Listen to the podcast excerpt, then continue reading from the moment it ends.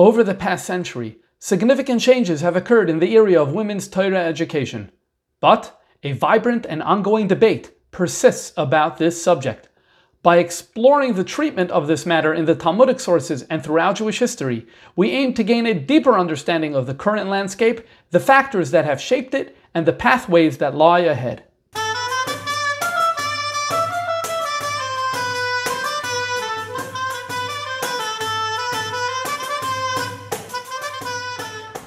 In this week's Parsha and Parshas Nasai, we learn about the Soita, the adulterous woman, and the whole procedure that is done in the Beis Hamikdash uh, in a case of uh, Isha Soita.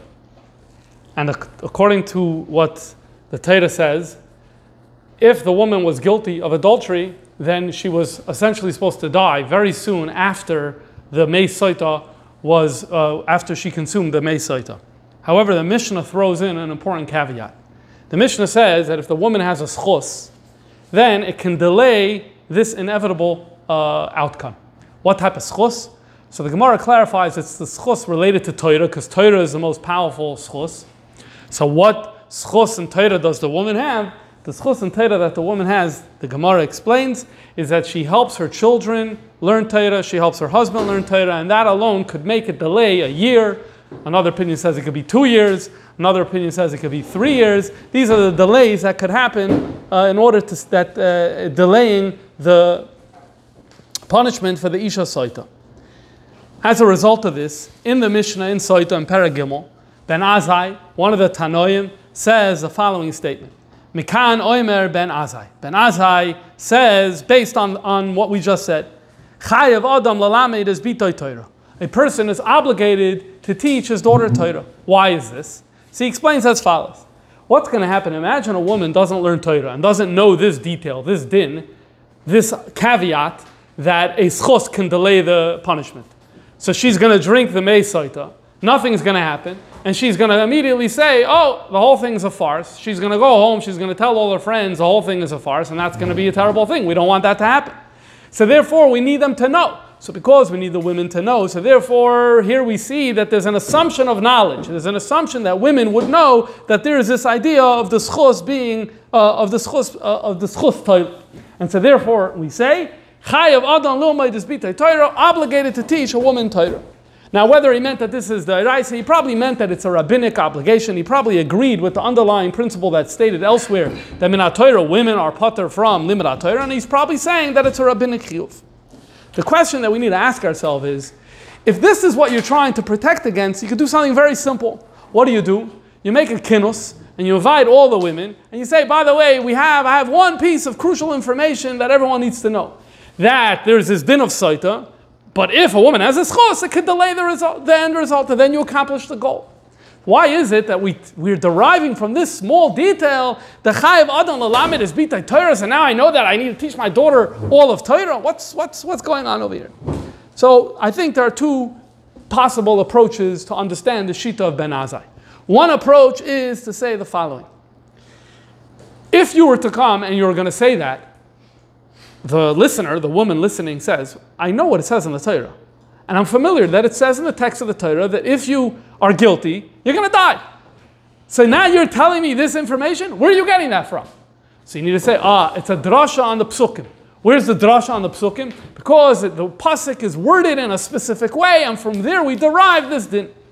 You could imagine people saying, people are unfamiliar with how halacha works. That sounds like baloney to me. I don't believe that doesn't sound right to me.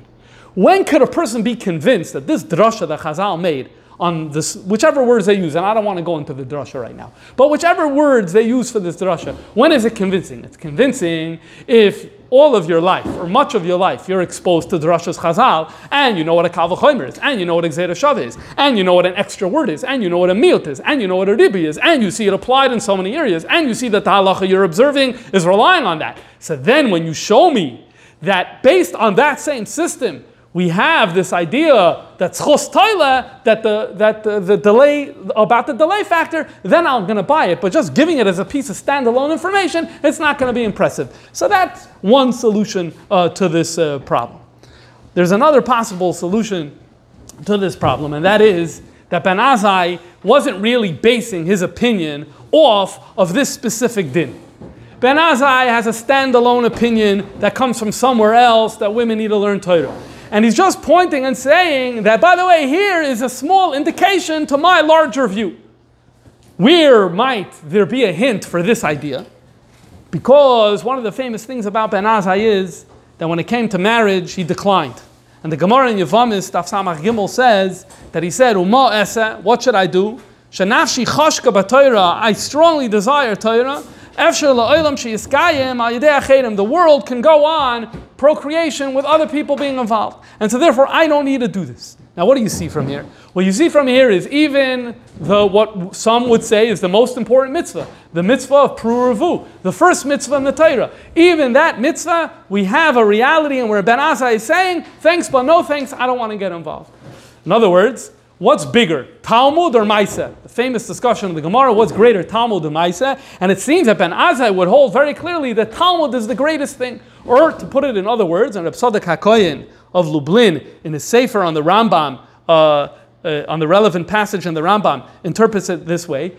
How does a Jew derive spiritual life? According to Ben Azai, it's only Torah.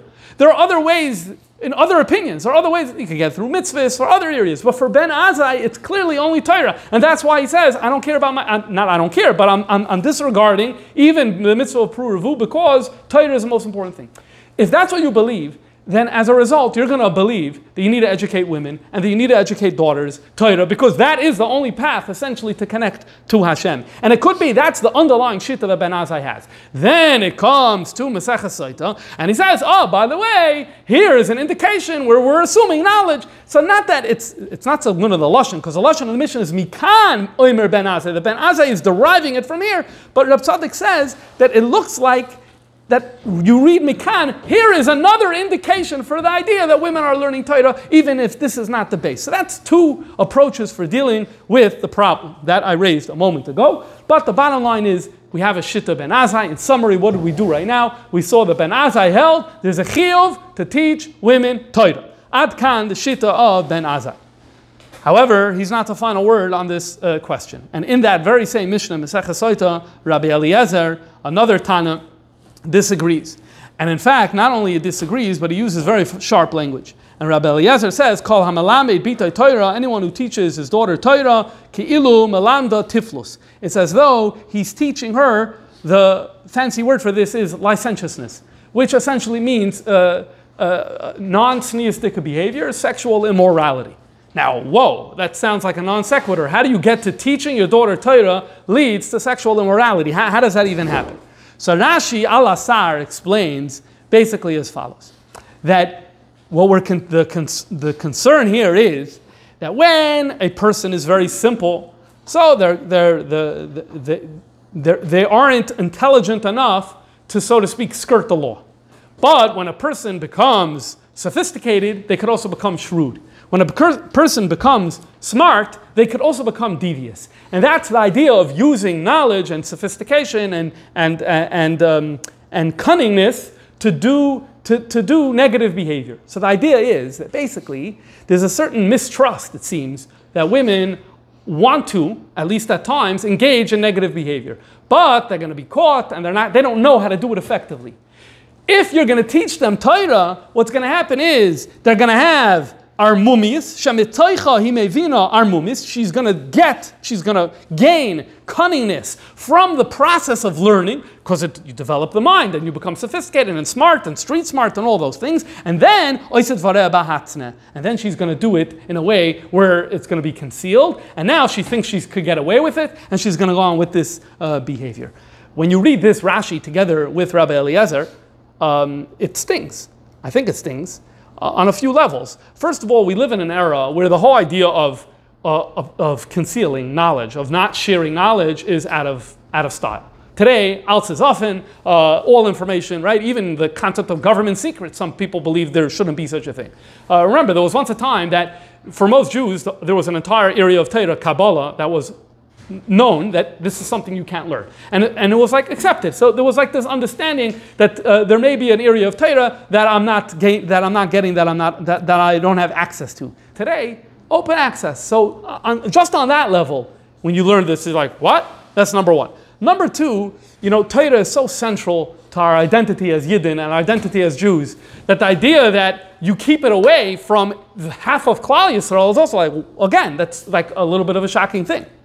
And the third thing is, there's like a certain underlying assumption here, as the Gemara often says, like, are we talking about wicked people? And there's a certain mistrust uh, of women here, where it seems like we, they're going in a negative way, and if we give them knowledge, then it's just going to be weaponized uh, in a negative way. And I think for, for many of us who read this, we're like, I don't know if I fully understand what that is, but okay.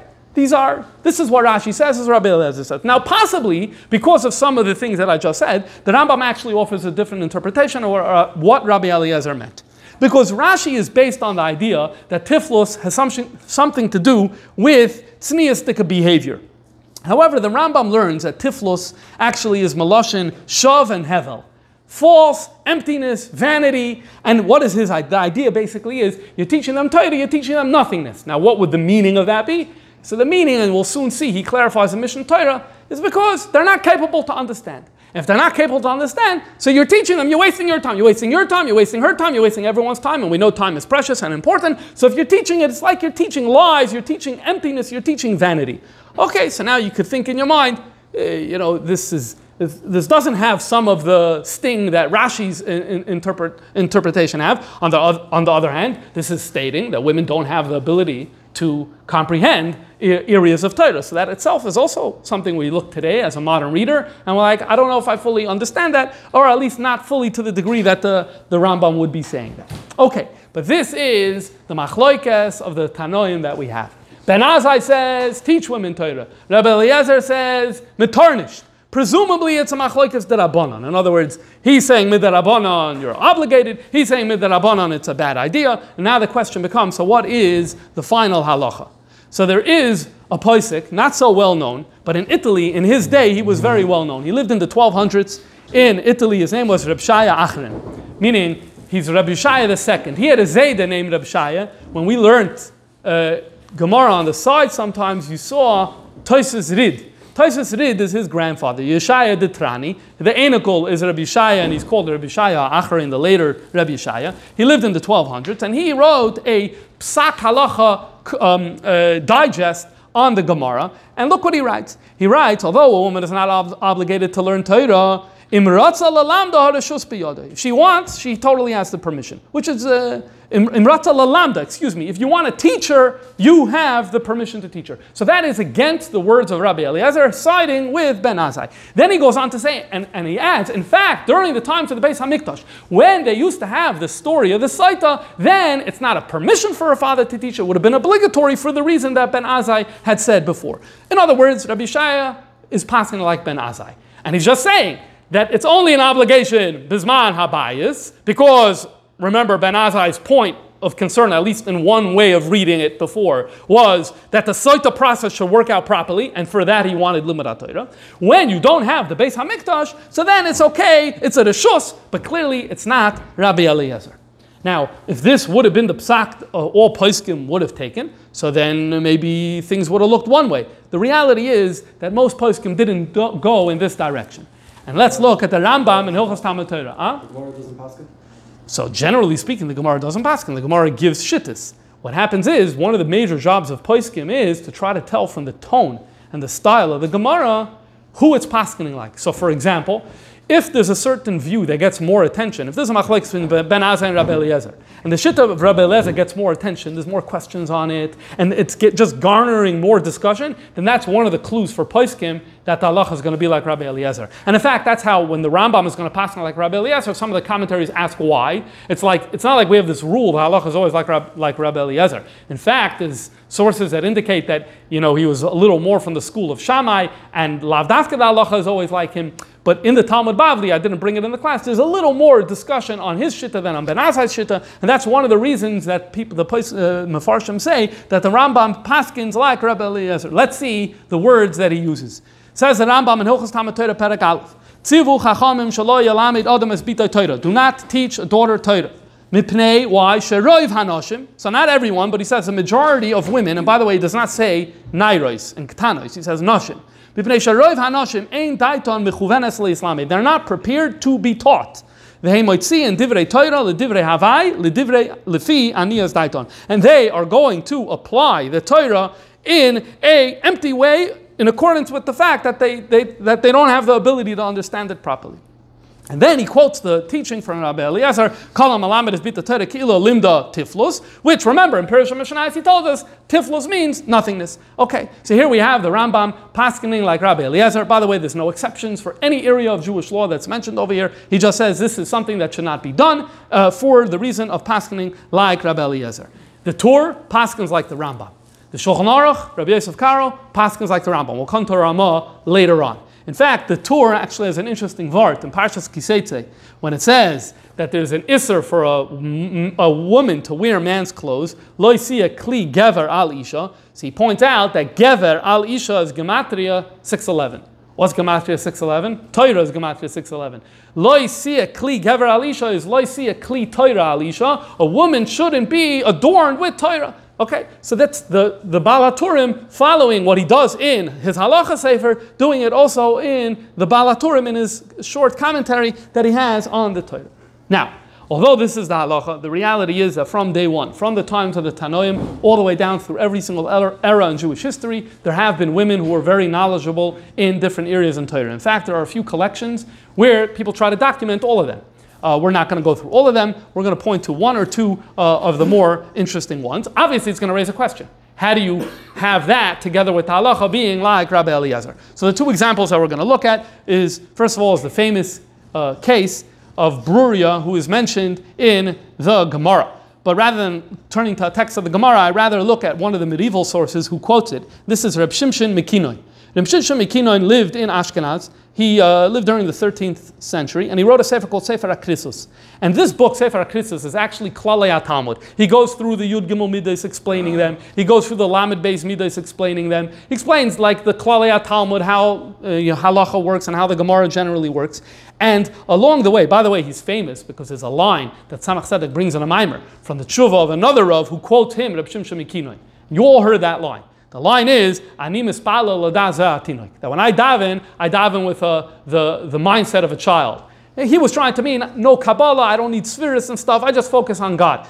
That's brought in Hasidus very often. Who is the one who said that line? It's Reb Shimshon Mikinoin, quoted in the Tshuva by the Rivash. But anyway, here in his Sefer HaKrisus, look what he writes. Matzinu isha niskeres bebraisa chaylekes in hatanoim kidain or kidin tana we find a woman mentioned in the Brisa who is arguing with the Tanoim just like a Tana. Where, and he gives them Aramakam, Maseches Kalim. There's a discussion over there in Parak Aleph of Baba Metzia. Maseches Kalim has 30 chapters. So just like Nezikin had 30 chapters and it was divided into Baba Kam, Baba Metzia, Baba Basra, so too Maseches Kalim was divided into three, and this is Parak Aleph of the second section, Baba Metzia of Kalim. That there's a machlokes over there. And then Bruria said what she thinks. Yeshua. And when Bruria's words were repeated, Yafa, she, Yeshua said, Yafa Amra Bruria. She said the right thing. In other words, the other rabbis where the halacha was not like them, and the halacha dafka was like Bruria. Bruria is the wife of Rameir, the daughter of Chanina ben Tradion.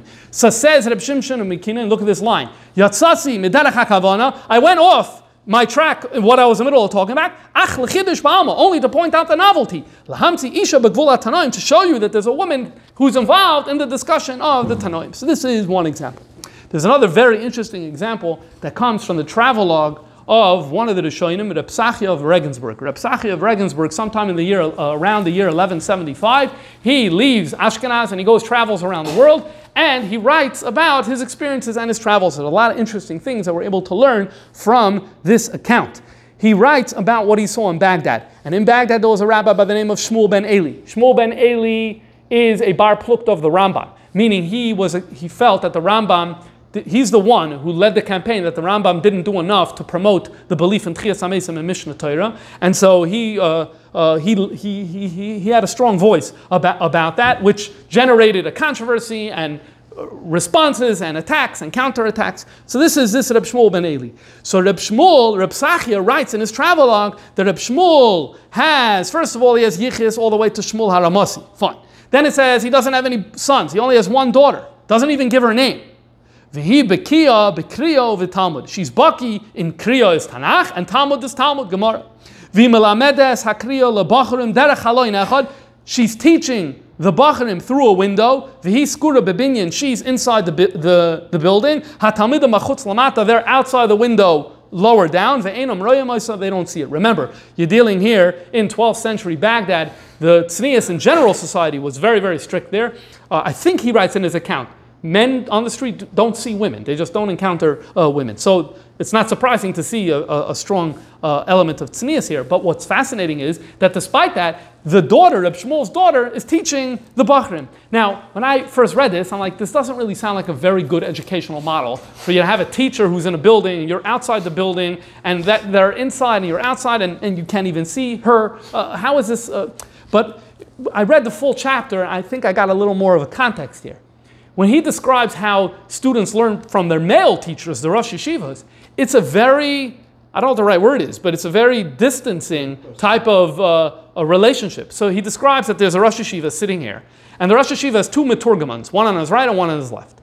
The Rosh Yeshiva never speaks to the students. Rosh Yeshiva speaks to the Meturgaman and says, tell them they're doing Gittin. Tell them on the right this and this and this and this. Then the Meturgaman starts talking and explains and elaborates. Then he turns to the Meturgaman on his left. He says, they're doing Kiddushin over here. You tell them this and this and this and this. The Meturgaman elaborates and explains, and he just sits there. And then the students, when they have questions, they have to ask the Meturgaman. If the Meturgaman doesn't know the answer, then he'll pass it on to the Rosh Yeshiva. So when I saw that, I realized there's a whole different context here of the relationship between the teacher and the student. So all of a sudden, it doesn't sound so crazy for a, the woman teacher to be inside the building of the students not having, uh, so to speak, direct access to her.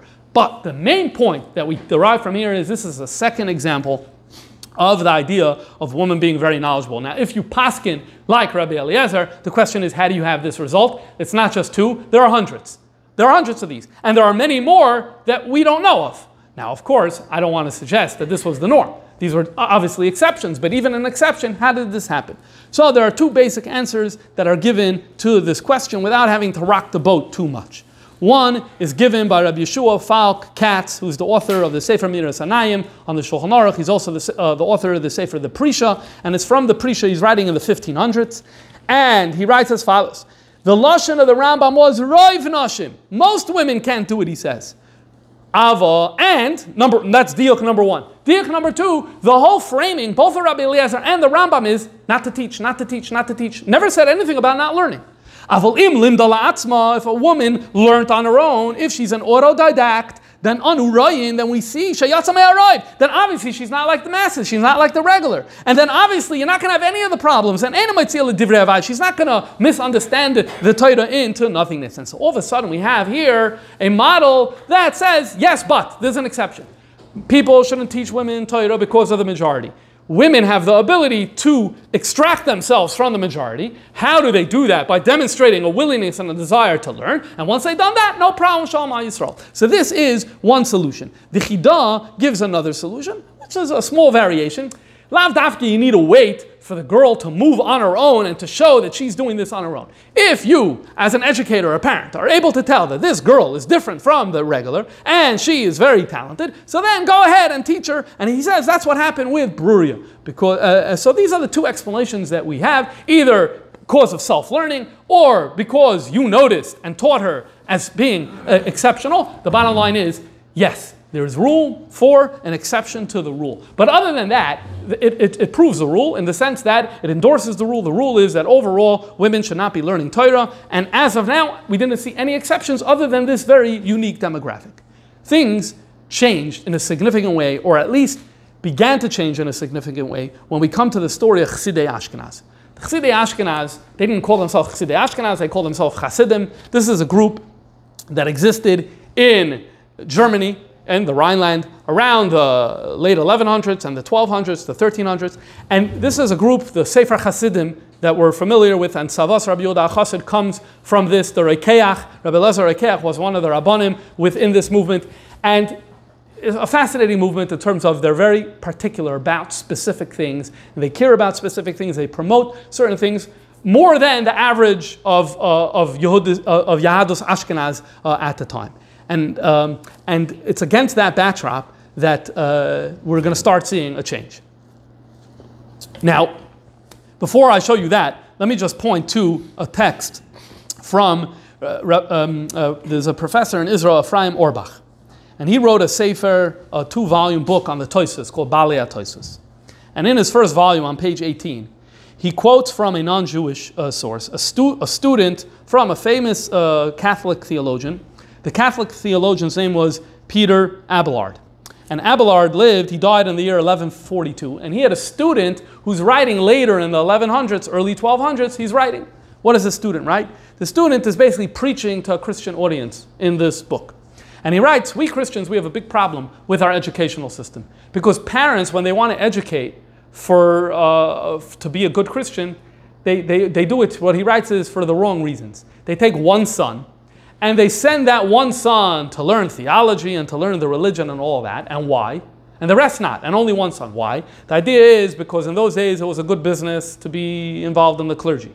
And another plus is you didn't get married, at least not officially. So there's no children, there's no heirs. So you have someone who's well connected, who's part of the elite, and he's going to gain wealth. And when he dies, that goes to the family. So it's a good idea to always have, it's like just a good investment to put one person of your family, put him into uh, uh, the monastery. And he writes that that's doing it for the wrong reason. And then he says, and this is very interesting, he says, but the Jews, look at the Jews, right? And he says, the Jews, they have it different. If a Jew has, he writes, 10 children, he'll send all of them to learn, not for any benefit, but just because they want to understand the Torah of the, the, the, the their Torah, God's Torah. And then he says, and not just the boys, but also the girls. This is the text from the student of Peter, Peter Abelard that is quoted by Ephraim Urbach in Balei Hatoisis, again, written sometimes in the late 1100s, early 1200s. Now we need to ask ourselves, you have a text here, you have someone saying that the girls are getting an education, but everything that we saw before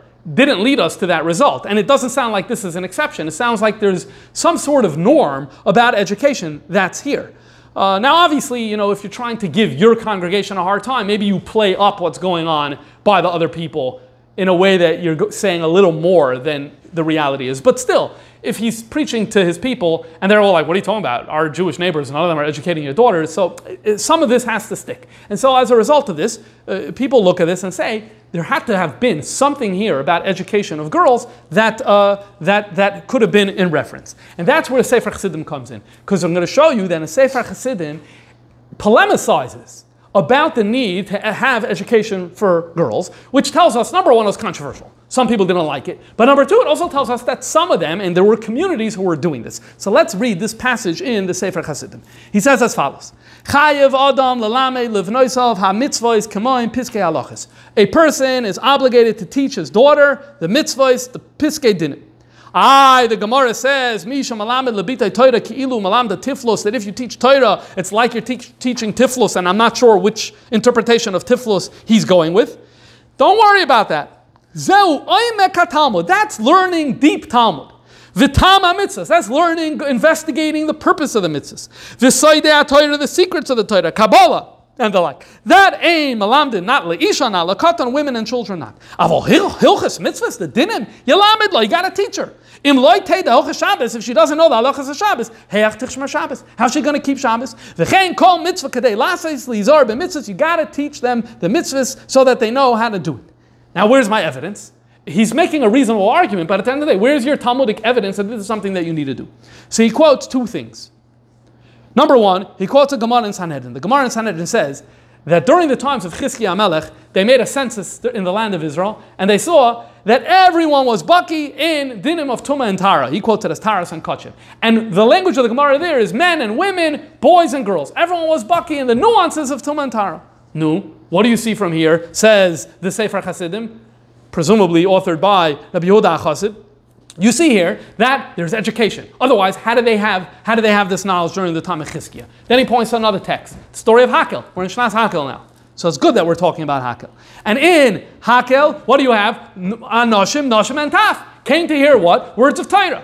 And m- much of what they heard was about the mitzvah. Sefer Dvarim is full of guidance of mitzvahs that you have there in Hakel. So here you see again a second proof. Then he goes off on a tang- on a, a side note, and he says, however, I don't. You, now you're going to say, oh, so I need to hire a teacher for my girls, so I'm going to hire a bacher. He says, no, no, no. You can't bring a bacher to lamed lebanos, even if the father is in the home. Now remember, the education that's going to happen here, the girls aren't going to school. It's in the home. So the idea is the father is working in the home, he has an office. He's like, okay, I'm going to hire a bacher, and in the next room over, he's going to teach the girls. So Rabbi Yehuda says, this is not okay, because uh, even if you're not going to have the problem of yichud, you're going to have the problem of hirurim, and it's not tzniistic, and koil uh, erva, the voice of the woman is erva. I don't know if he means dafka because of singing the learning, or maybe he thinks even outside of singing it's a problem. But anyway, so he doesn't want the idea of a bacher. So who should teach? In another source, in Sefer Chassidim, he says the father himself should do it. The father alone should do this teaching. Now he goes right there and says, I'll bring you another piece of evidence that this is something that should be done. And he goes to the story of Isha Shunamis. And the Isha Shunamis is very clear from the story that every Shabbos and Rosh Chodesh she would go to the Navi. Why is she going to the Navi? She's going to the Navi, he says, because th- those were designated times for her to learn Torah. Turn the page. Then he says, he comes back to what you shouldn't do. But pilpul, depth and pilpul, no obligation. Or mitzvahs that they don't have to do, also no obligation. But he comes and says the mitzvahs that they need to do, they need to learn it. And then he says language. Language, I don't care. You want to learn in Hebrew, learn in Hebrew. You want to learn in German, Yiddish, whatever you want is fine. Then he says men have to learn in Lashon HaKodesh, but women any language. Then he brings one last uh, source. The pasuk before Matan Torah, Koisemer Leveis Yaakov, the Saga Leveis Yisrael, Chazal tell us Beis Yaakov is women. And Chazal also say Soimer is Lashon Raka. Yeah, why is it Lashon Raka? Because you're not doing deep, complex pulpulim. So Koisemer Leveis Yaakov, straight up, the Torah that's more straightforward. The Saged Levnei Yisrael, that's more Dvarim Kashim. Saged is Dvarim Kashim, that's more of the pulpulim. In another passage in Sefer Chasidim, he looks at the first few psukim in Dvarim. Because the opening pasuk in Dvarim says the laws Hasher Diber Moshe El Kol Yisrael that Moshe spoke to all Jews. Two psukim later it says Daber Moshe El Bnei Yisrael he spoke to Bnei Yisrael sounds like only the males. So he makes a difference. He says, when it was all Jews, that's Dvarim, Hamu Kobalim Lakol, things that everyone could accept. Kigoin, Agada, Umedrish, Vitalmud B'loi Kushis Dvarim. Very interesting. He's not talking about halacha here, but he's assuming that all, even women, are listening to agada, agadata, midrashim, uh, the Talmud that doesn't have kushas, dvarim shemavinim kulam, these types of things everyone's doing. Dvarim chamorim, more like Kal V'chomer and Gzeir Shava and going through the Midrash Atar and the Drashas that's only for the men. The re- bottom line result is we see between these passages of the Sefer Chassidim that he wanted that a father should teach his daughter, and it seems like there are two things that are going on. One is the halacha, and he's he's bringing proof after proof after proof. If everyone was doing this, and everyone agreed, he wouldn't be bringing these proofs. The reason he's bringing these proofs is because people disagreed with him. Now you may ask, how can you disagree? Everyone understands that to be a fruma Jew, you need to have this information. We'll return to that in a second. But clearly people were disagreeing what he was saying about halacha. But we also see in this text it wasn't limited to halacha because he seems to be talking about agada and medrash, which presumably is these aren't difficult things. They help they, are warm, it's inspiring, it's nice, there's uh, uh, many important lessons you learn for life. So maybe you wouldn't call it halacha per se, but you would call it more musar that guides a person. And so therefore, the Sefer Hasidim is saying that this should, uh, this should uh, happen. And it ends up in the Shulchan Aruch. This ends up, this innovation ends up in the Shulchan Aruch. How so? Because the Ramah quotes it not from the Sefer Chassidim, but he quotes it from other sources that are all coming from this period in time. The Lashon of the Ramah in Yeridei Reish is Umakomakayim Chayeves Ha'isha Lilmoid Dinim Hashayachim Le'isha. And then the Alter Rebbe, when it comes to the Alter Rebbe Shulchan Aruch, the Alter Rebbe elaborates on this din and follows it. And by the way, this is true for a lot of Sefer Chassidim. It was once a time that you had the group of these Hasidei Ashkenaz, they were like a standalone entity within Ashkenaz. What eventually happened is they ceased to be a standalone entity, and much of their Messiah and Menhagim filtered into standard Ashkenazi Jewry. Not everything, a lot, and that kind of became the result with the Ramah codifying it and the Alter Rebbe bringing it as a result as well. Let's read what the Alter Rebbe says inside in Ochas Talmud Torah. After saying women oh, should not learn Torah, because he passes like the Rambam. Nonetheless, gam anoshin chayav is lumad halachas hatzriches. Lay and to know it, and he gives examples. Dine nida tefillah, immersion, malicha, salting meat, isur yichud, the prohibition of seclusion, male and female, and all the mitzvahs say that ein azman grama, that aren't time-bound mitzvahs that women are obligated in doing, and chol mitzvahs loisase shal Torah, every single loisase shal divrei seifrim. All of these things uh, the women need to learn. Now, the Alter Rebbe adds an interesting line. And he says that in the olden days, Ubimeyan used to have the Chacham used to Doirish, Hilchas Hamitzuyas, Regilos, Usrichas, Lchal, Adam, Ledaisam. He used to have that the rabbi would give a communal speech about practical halacha in a language that even the women and even the people who are ignoramuses would understand. And this happened midday Shabbos b'Shabbatoi. The Sefer Hasidim spoke about that. The Sefer Hasidim spoke about the Isha Shunamis going to the Navi to learn. The Alter Rebbe seems to be using that and saying, you may have a question if the Sefer Hasidim is right, and if the Ramah is right, how come we don't find in the Gemara this din? This idea, there's an exception. Amar Rava, that when Rabbi Eliezer said, don't teach your daughter because of all the negative things, there's carve out a huge exception for Halachas Hatzrichas. And by the way, it's not a small thing. Halachas Hatzrichas, way the Alter Rebbe makes it sound, is a huge area of Jewish law. Why is it no mention in the period of the Goinim of this? Why is it no mention in the early period of the Rishonim? So the Alter Rebbe seems to be saying the reason is because they had it. Just they weren't learning it from a text. They would learn it. They go to the shul. They heard the rabbi would say, "This week is X," and so therefore you need to know the following. And, and every week they talked a little about Hilchas Shabbos and other relevant things. And like this, the women learned the material. Now the Alter Rebbe is saying that for whatever reason the drushes aren't halacha lemaisa. The, the Alter Rebbe, when it came to the Shabbos Hagadol drasha, also mentions it that it used to be halacha lemaisa. Now it's these big pilpulim that aren't halacha lemaisa. Okay, so now the Sefer Chassidim came and said that we need an issue. We need to introduce this reform. Now, I asked before, I said before, that it was controversial, and that's why the Sefer Chassidim had to fight for it. So I asked before, how could it be controversial? Everyone understands that the, the, that, that the women need to have this knowledge to live as a from Yid.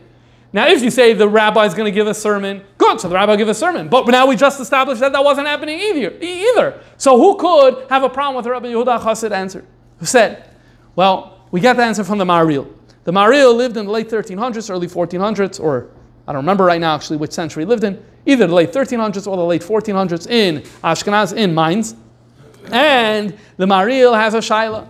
And in the Shaila, someone asked him, How could you say it's tiflos, it's negative to teach women Torah? Don't they need to know halachas hatzrichais?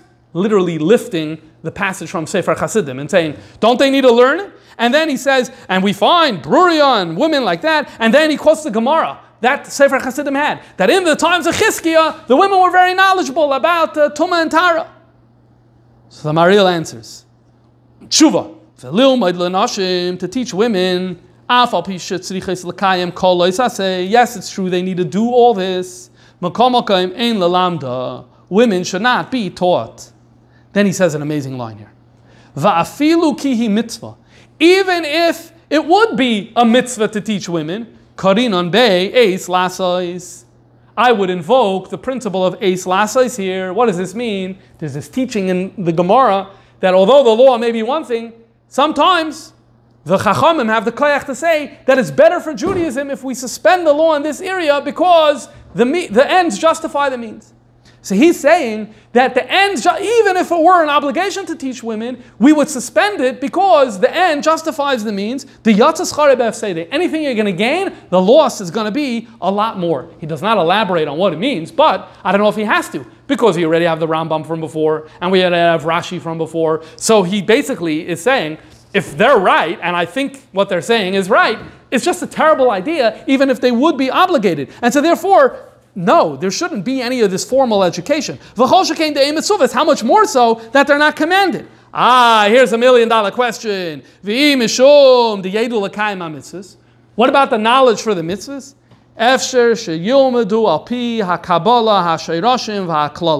They could learn it. They could learn it uh, through just receiving the general principles from the environment. And when they have doubt, they'll ask a rav. And look what he says here. We see it in our generation. That many of them are very well versed in the, the, the dinim of salting meat and of washing meat and nikur, removing the gidanasha and the hilchis nida. And look what he says here. Mibachutz. So what he means by Kabbalah is without books. That for him is the line he doesn't want crossed. Mibachutz, on svarim. And then he says, and that's what happened by Chizkiah. The days of Chizkiah, yes, it did show Torah was so powerful and was so widely disseminated. The men learned Tum and Tara so well, so they observed it, and then the women and girls picked it up, but they picked it up by osmosis, not by formal training. And this is what he says. And he says, and my evidence is, it says over there, also tinik and tinoikis. You think little girls learn mamish every din in tomatara? Can't mean that. So what does it mean? Osmosis. Good. So it means osmosis also for the older uh, women. And this is his argument. This answers the question. The debate was, this was the debate. I know that the Maharil is living later than Rabbi Yehuda Chassid. So the debate was an ongoing debate. It was, an deba- it was a debate during the time of Hasidei Ashkenaz, and it was a debate later in the period of the Maharil, the end of the Tkufa of the Rishonim. And what was the debate? The debate was we, women want, need to observe halacha. What's the best way to get that done without having a rabbi teach them? So this, that, now you understand the chiddush of the Sefer Chassidim. The chiddush of the Sefer Chassidim was that there should be some sort of formal education where the father sits the girls down and goes through material uh, in a book. Doesn't matter what language, but there's a, uh, presumably there's a Sefer, there's a book, it's something like that. The Maharil believed that it's possible to have all the frumkeit that you want without having any of that, and you could see it's an interesting debate. Now, historically, which one happened more? Maharil implies that in his day, he's writing that in his day, most of the women are not having the formal education. So we know Sefer Achinuch, excuse me, that Rabbi Yoda Chassid is saying this should be done. We know sometimes it was done. I'm assuming it was done. Look, the non-Jews thinks that the Jews were doing it, so presumably it was happening. But at the end of the day, for most centuries, the majority, this was not happening. It was more the Maharil's model was what was happening, and not the Sefer Chasidim's model. In other words, if you went, even in the times of the Alter Rebbe, and even in the very villages where the Alter Rebbe was living, and you would make an investigation to see were the girls being formally educated and learning halachas hatzriches. I'm not saying were they learning mamash halachas hatzriches the way the Alter Rebbe laid it out. My hunch is that the answer is no. The Aruch HaShulchan says this, and he writes, he brings the Ramah, he brings the Ramah, you need to learn halachas atzrichis. Look what the Aruch HaShulchan says. However, may oilam loy nahagnu lalamdo mitoich hasefer. Never happened. We never learned from a book. V'loy shamanu aminik. It goes down from mother to daughter, and that's all that it is. Now, it happens as follows. Came along the beginning of the 20th century, and the movement that girls need to have schools. Once girls need to have schools, and Gedolei Yisrael signed on to the idea that girls need to have schools, so obviously there needs to be a curriculum. What's going to be in the curriculum? That's when they, the some poskim fell back on this idea, which although it wasn't being used for many years, all of a sudden you had sources to rely on. What do you have to rely on? You had, first of all, Sefer Hasidim quoted the Hakel. Hakel was reading Torah Shabbat So clearly, we should have Torah Shabbat in the curriculum. Then there's halachas atzrichas, so we should bring kitzur shulchan aruch into the curriculum. That's halachas atzrichas. And then the Sefer Chassidim also spoke about Agada and Medrash, right? I know he mentioned Talmud Beloy Kushas Dvarim, but I'm going to ignore that for now. He mentioned Agada and Medrash, and so let's have some Medrash and Agada and Musar in the school curriculum. And that pretty much was the beginning of what the rabbis endorsed as the Judaic curriculum in schools uh, like, uh, like Beis Yaakov. Okay, and there are differences of opinion in amongst from a poskim about how wide that should be, how narrow that should be. But that's where I want to go now is start looking at sources how the Rebbe addressed uh, this very topic. So when they put out the Sefer HaMinhagim, Rabbi Groner and Rabbi uh, Greenglass in Montreal worked together on producing the Sefer HaMinhagim, and the Rebbe was heavily involved in the process uh, of putting out this work. And at a certain point, they had included this basic idea that women should learn halachas hatzriches, and the Rebbe, in his holy handwriting, added the following uh, paragraph. Sefer HaMinhagim, page 84. Kivoin, asher memitzvahs Hashem, shechiyuvan tmidi, lo yifsak mayala adam afilu rega b'chol. There is a concept of a constant obligation where not even one moment of the day we don't have this obligation, and it's both for men and women. What is it? Achtos Hashem, Avas Hashem, and Yiras Hashem. And then it, the Rebbe points out that because of Yididus Hadoidus, that our generation is not as high as previous generations in terms of our stature, therefore, we need to work really, really, really, really hard, to have the proper meditation, v'asaga adrusha, and the proper understanding in these things of Achtas Hashem, which lead to Yira and Ava. So in other words, maybe once upon a time it was very easy to have Achtas Hashem. Maybe once upon a time it was very easy to have Yira and Ava Hashem. Today it's very, very hard. And how do we obtain that? How do you get that? Women have to learn the portion in Torah that's going to bring Avas Hashem and Yiras Hashem. And women have to, are obligated to learn that part in Torah that discusses Achdas Hashem. How uh, the, the whole concept of Achdas Hashem, which is basically the Rebbe saying, the halachas hatzrichos model includes learning Pnimiyas HaTorah, includes learning Chassidus. And here I'm going to show a pattern where the Rebbe basically, working within halachas hatzrichos, expanded and expanded the boundaries of what halachas hatzriches are. And here in this text that the Rebbe wrote in his own handwriting, establishing, and then the Rebbe referred to this many, many times, that learning Hasidus is part of halachas hatzriches. Let's recall what did Sefer Hasidim say? That one of those things women shouldn't learn is Sisrei Torah, Rimze, the, the secrets of the Torah. And here the Rebbe is saying, Sefer Hasidim is very model, which is halachas hatzriches demands of us that we teach Chassidus. So there are two thoughts that I have about that. Number one, you see the Rebbe talking about Yeridus Hadaris. Maybe then Ataka wasn't a need. Today there is a need. Number one. Number two, there's another important thing here. This gets into a much larger conversation about is there a difference between Kabbalah and Chassidus? On a very simple level, Kabbalah and Chassidus are not trying to do the same thing. Chassidus' goal, and you know, we started learning Shar Yichud V'Amunah, you're able to see. Shar Yichud V'Amunah is supposed to be the first volume of Tanya. So in a sense, you could say this is like the opening of what Chassidus is about. And what does Shari Yechav Ramuna says? You need to have Avas Hashem, you need to have Yiras Hashem, and for that you need to have Achtas Hashem. So therefore, I'm producing this text on Shari Yichud Vamuna. And so that's what Chassidus is geared for. Chassidus is geared for Avas Hashem and Yiras Hashem that comes through a proper understanding of Achtas Hashem.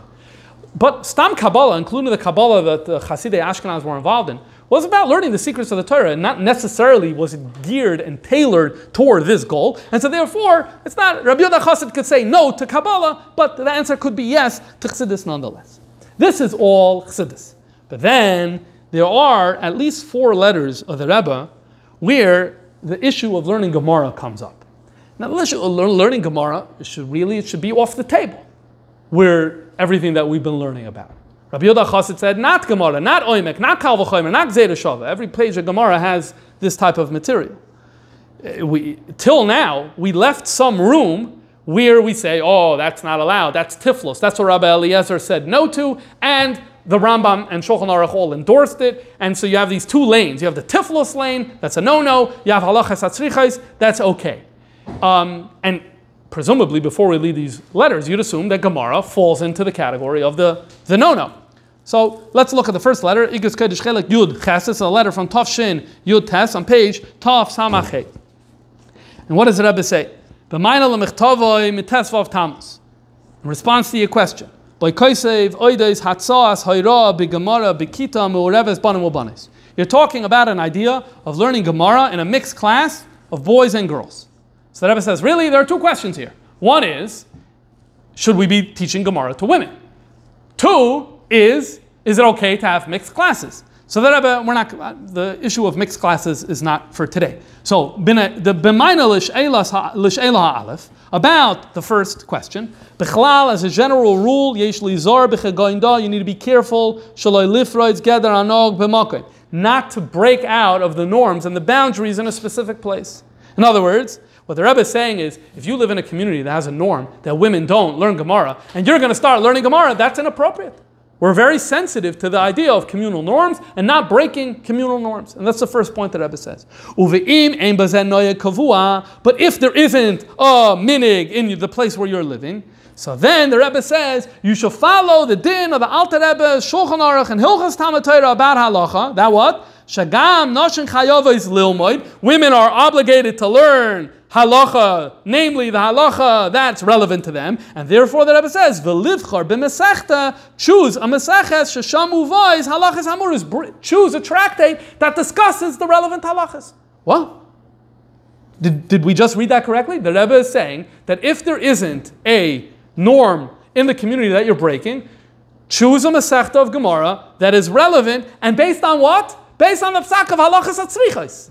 So in other words, now what does halachas hatzrichos mean? That not only learn kitzur shulchan aruch, but learn the background of those very halachas. That's what it sounds like here. Okay, but there's only one letter.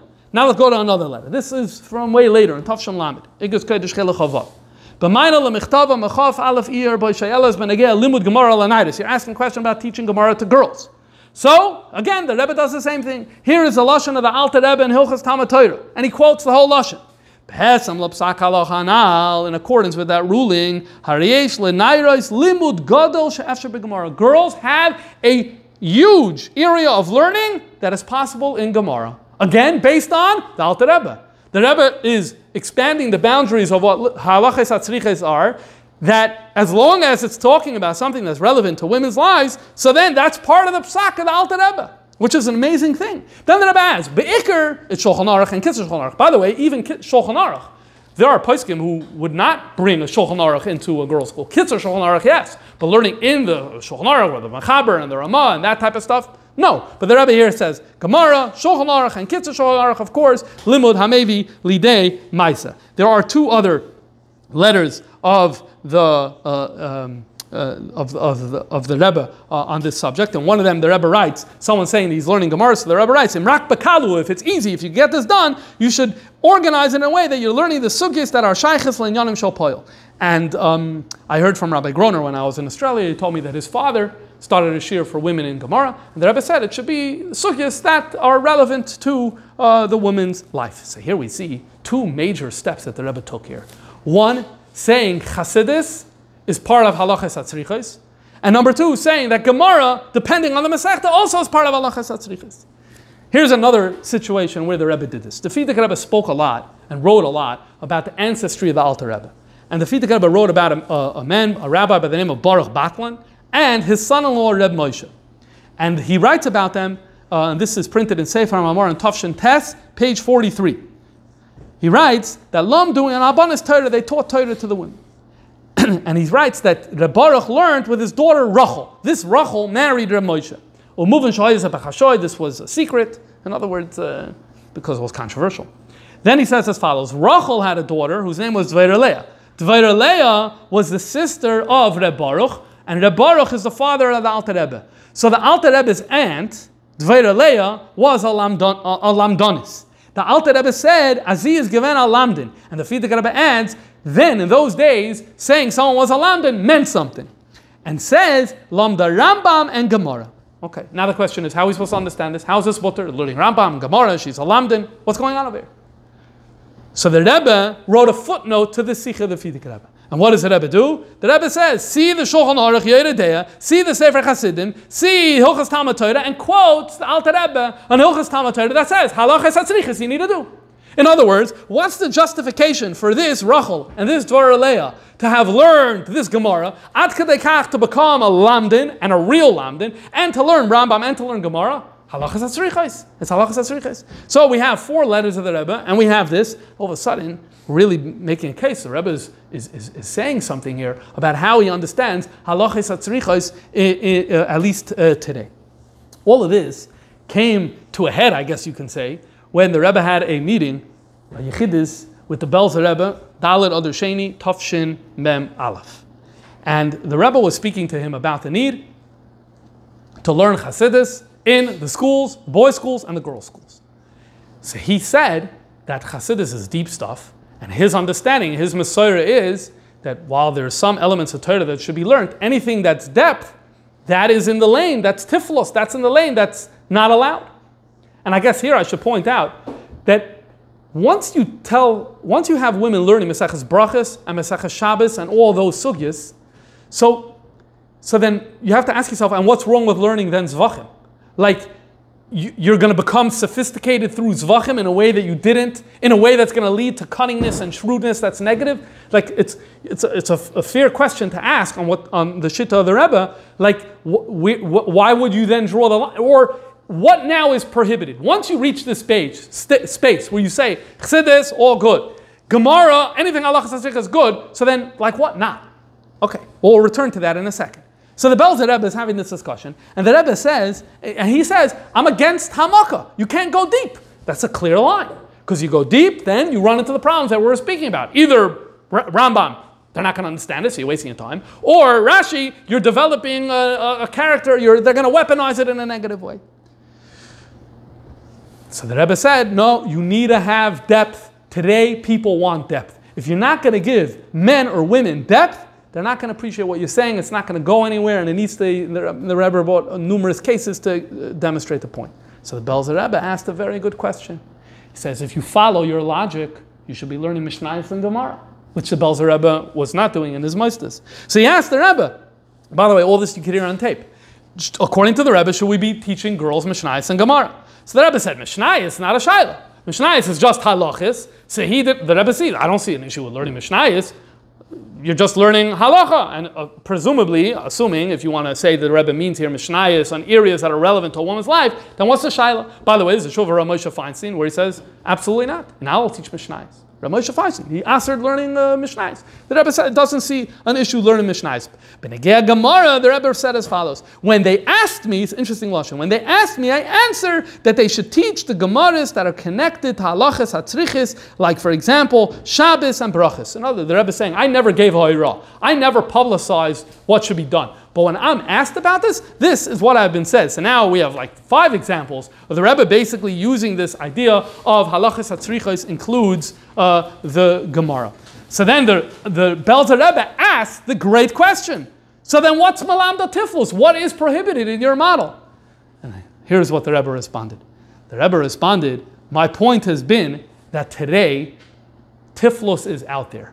Using the idea of using your head to do negative behavior for men and for women, for everyone. That's already kind of the default because of the environment that we live in.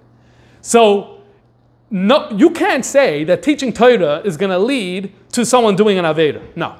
We live in a society in where we're so exposed and overexposed to so many different influences. That is the negativity within us. And that's what we're up against. And that's what we need to battle. And how do you battle that? You battle that with having expanded Torah learning. So in other words, the Belzer Rebbe asks, where is the Tiflos? And the Rebbe seems to be saying, there isn't. There isn't a lane that is, uh, that is off limits. That's at least the implication that, that, that, that happens over here. There's an interesting hemshich to this, in where the conversation then turns to whether the girls in the Belza Moistus are overexposed, because the Belzer Rebbe feels that they're not. So he's saying, What do you mean? Like our girls, we're going to protect them and we're going to shield them and we're going to make sure they don't see and learn things that are going to put uh, any negative influence within them, and then I feel like we're good. And the Rebbe seemed to be saying that if you're doing that, then you're essentially minimizing your reach. In other words, I, the Rebbe was saying you should have Breita Archavis, and I think you have uh, a Breita Hasagis, and that should mean reaching more people and more families, and that would inevitably include some of those people who you're excluding in what you're saying right now. Fascinating discussion. But anyway, all of this is till Shabbos Parshas Emor Tavshinun. Shabbos Parshas Emor Tavshinun, you have an amazing sikha from the Rebbe. The Rebbe is Magia, uh, this specific sikha. And the major idea in this sikha is that it's a great idea for women to have a lot of learning of Torah.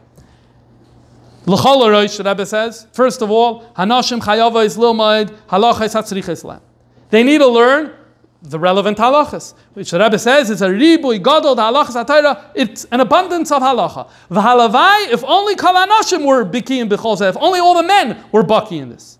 Okay, we know that already.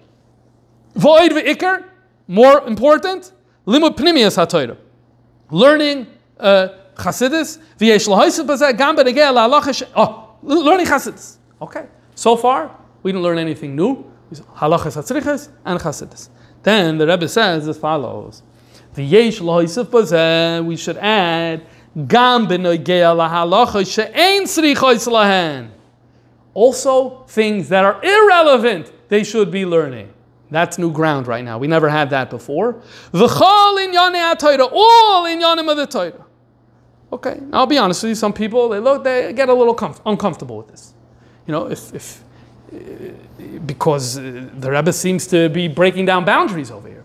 Okay, so the Rebbe asked the question himself. I, the Chachamim said not to teach the Torah Torah. So the Rebbe here makes three points to make the case of why we don't need to be concerned about that. Point number one, the Rebbe alludes to the idea that we spoke about earlier that throughout Jewish history there were always women who excelled in Torah learning. In other words, this din was never absolute. From day one, it was never absolute. Because we had the daughter of Reb Shmuel in Baghdad, we had Bruria, and we had throughout history women, so there was always exceptions. Once you say there's always exceptions, then we could be open to expanding what the exception will look like. If one person could be an exception, can you perhaps say a generation could be an exception? So that's the first point that the Rebbe points out, is the fact that there were exceptions in the past. Then the next point that Rebbe makes is that we see that a major leap has been made in recent generations. What's the major leap? The fact that women don't stay home, girls don't stay home, but they go to Moises Chinuch. At the time when this started, when the Beis Yaakov started, this was controversial and this was new, and people were saying, "How you talking?" But all the major, all most of the major poskim said this is a great thing to do. So that's also a precedent where we see already there was a major change in women's education, and it was a change, and a befedish was a change, and nonetheless, it happened already. So now, if you have data point one and you have data point two, and now we're going to add a third piece. What's the third piece that we're going to add? The lashon of the Rebbe is Shabalav Hachi. Two lines on the bottom in the right hand column. Shabalav Hachi. Loimdois Hanoshim Va'abonois Limudim Shoinim Shal Nichnas Behem Armumis. The same point that he made with the Belzer Rebbe. That with, with, with you or without you, the women are ex- very much exposed to different types of learning, and I don't think he necessarily is limiting this to academic learning. I think it's general exposure. And therefore, that armumis, whatever you want to define that as, that information that gets into your head and shapes your identity and leads you to do something negative, that's already there. And so, therefore, what was the purpose of this din, lechatchila? Why the rabbis, why did Rabbi Eliezer said no? He wanted to guard what? Yiddush Shamayim and Frumkeit. If that's your motive, you got to flip it around today. If that's your motive, not only is permitted to teach Torah Shabbat and remember, he's, in this section he's talking about Torah Shabbat beyond what's relevant. Eliyah Mesedim is that moreover, tam atzma, if you follow the spirit of the law of Rabbi Eliezer's law, tsarich lalandam Torah loy rak limud halachas psukas belitame, not only dry law, elagam limud taime halachas, also the background and the reasons of the halachas. Remember, Rabbi Yehuda Chassid himself said not to learn the taime halachas. Va'ad l'shak levatarya shabbatayra, the back and forth. Back and forth. What does that sound like? Without saying it, what does that sound like? Sounds like he's saying the word Gemara, but he didn't say the word. I'll grant you he didn't say the word. But shakla, what's the goal? Shemetava adam, because by the nature, a man or a woman is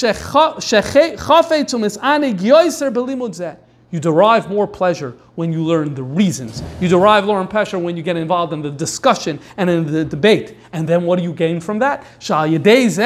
When you go through that process,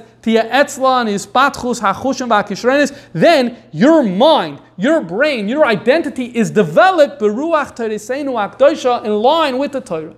So in other words, what the Rebbe is saying is like this. If you live in an age in where you're feeding your mind with all different types of ideas, whether they're academic ideas in a school setting or in a college setting, or even on the street, listening to the radio, reading magazines, or just talking to friends or reading social media. All that goes somewhere. Nothing doesn't go. All that goes somewhere, and all that shapes identity, and all that shapes character. And that has consequences. And, and living in that type of society, in that world today, that's what we're up against, and that's what we need to battle against. So, how do you do that? You don't just do that by saying, Well, I'll learn another hour of Torah with you. I'll learn two more hours of Torah with you. No, what you need to do is you need to hook in the mind. You need to hook in the very identity of the students. And how do you do that? When all of a sudden their brains are struggling in a concept of Torah. They're getting involved, they're getting, they're enjoying it, they're meditating upon it, they're thinking about it, it draws them in, they're dreaming about it. All of a sudden now, what's shaping their mind, rather than the Reader's Digest, what's shaping their mind is the, is the shtickle of learning, whichever learning it is. And that's what we need uh, today. So what was this based on?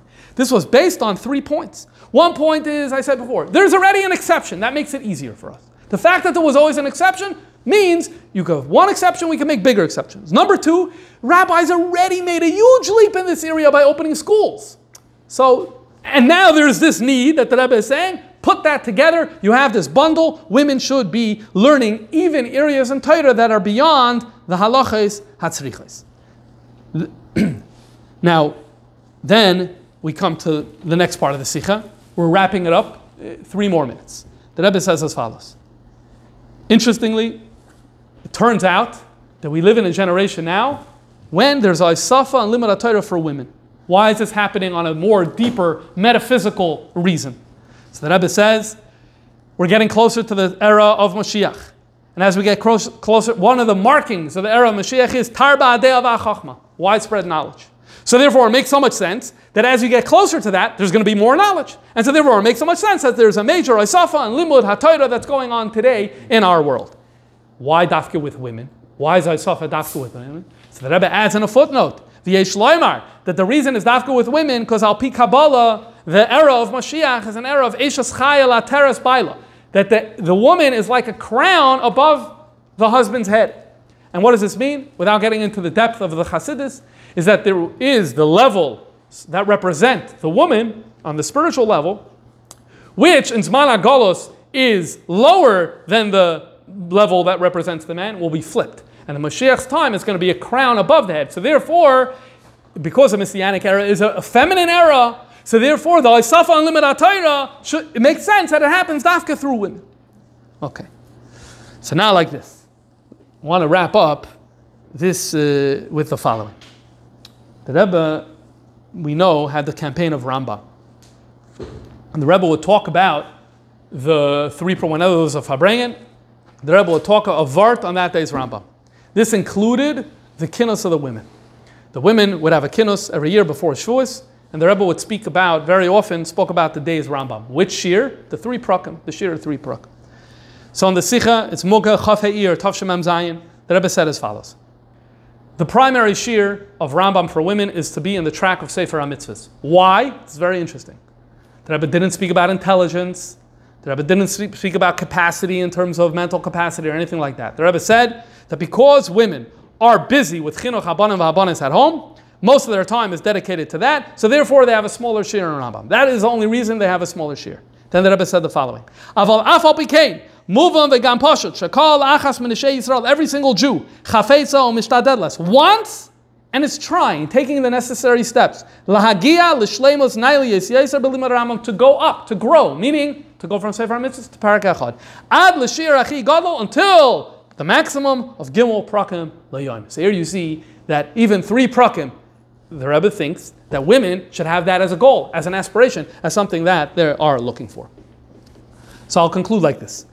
We saw an amazing journey over here because you started with a Gemara where once we pass like, yes, there is the voice of Ben Azai there, but once you pass like Rabbi Eliezer, which is what happens in the Rambam and the Machaber and the Shulchan Aruch and the Tur, it's like the door is shut. There is nothing other than the exceptions of the amazing women, the one in a thousand or the one in five thousand who, who excelled. But other than that, the door was shut. And then what we found was the innovation of the Sefer Hasidim, where this idea of learning formally halachas hatzrichos was introduced. It was applied, but wasn't really so applied until we come to the Beis Yaakov era, when it's applied pretty broadly, and that is, I think, standard today, how it is applied broadly. But it could be applied in a very narrow way. We're learning Kitzur Shulchan Aruch for the specific things that the women need. And, and in some places, that's where it is. But then I showed you that with the Rebbe, we saw a more maximalist understanding of this din, putting Hasidus into it and putting Gemara into it as long as it's relevant. And then on top of that, in this Sikh and Tafshanun, saying there needs to be something beyond that, and on top of that, for, as we just explained and elaborated at great length. So Mechanchim, and rightfully so, have a discussion and a debate. And I think there's differences of opinion. What does this mean practically for a girl's curriculum today in this community and in other communities? And let's remember, the Rebbe spoke about minig The Rebbe spoke before about you have to be sensitive to what local norms are. So that's another factor that needs to be taken into consideration when dealing with this. And so there is a disagreement on this issue. How much? Where?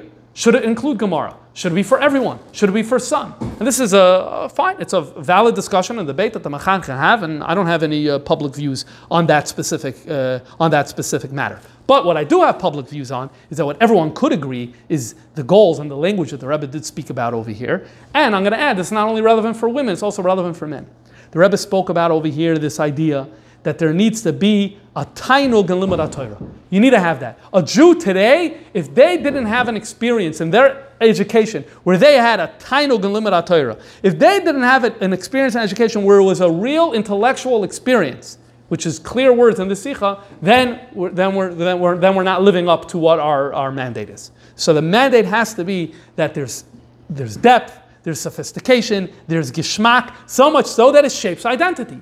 And the, and the question for us as parents, and the question for us as mechanchim, is are we achieving that goal, and are we doing everything in our power to be able to achieve that goal? Or as the Rebbe said, that our chushim and our kishrenis, the basic elements of our emotions and our, and our mental identity, should be in line with Torah and guided in that way. And that's also relevant for men. And that should be an inspiration for us to take a little more time to learn Torah, because that's one of the goals of learning Torah is that it shapes our mind. And circling back to the woman of the Sotah we started with, let's remember what Chazal say. The Avera happens, occurs because of the Ruach Shtus that lands in a person's mind. So everyone needs to create for themselves, male and female, something that's going to battle against that Ruach Shtus. And we see here the Rebbe saying that a key element of that is a deep, sophisticated, uh, um, comprehensive way of learning Torah in a Geshmaka Geshmaka way. Okay.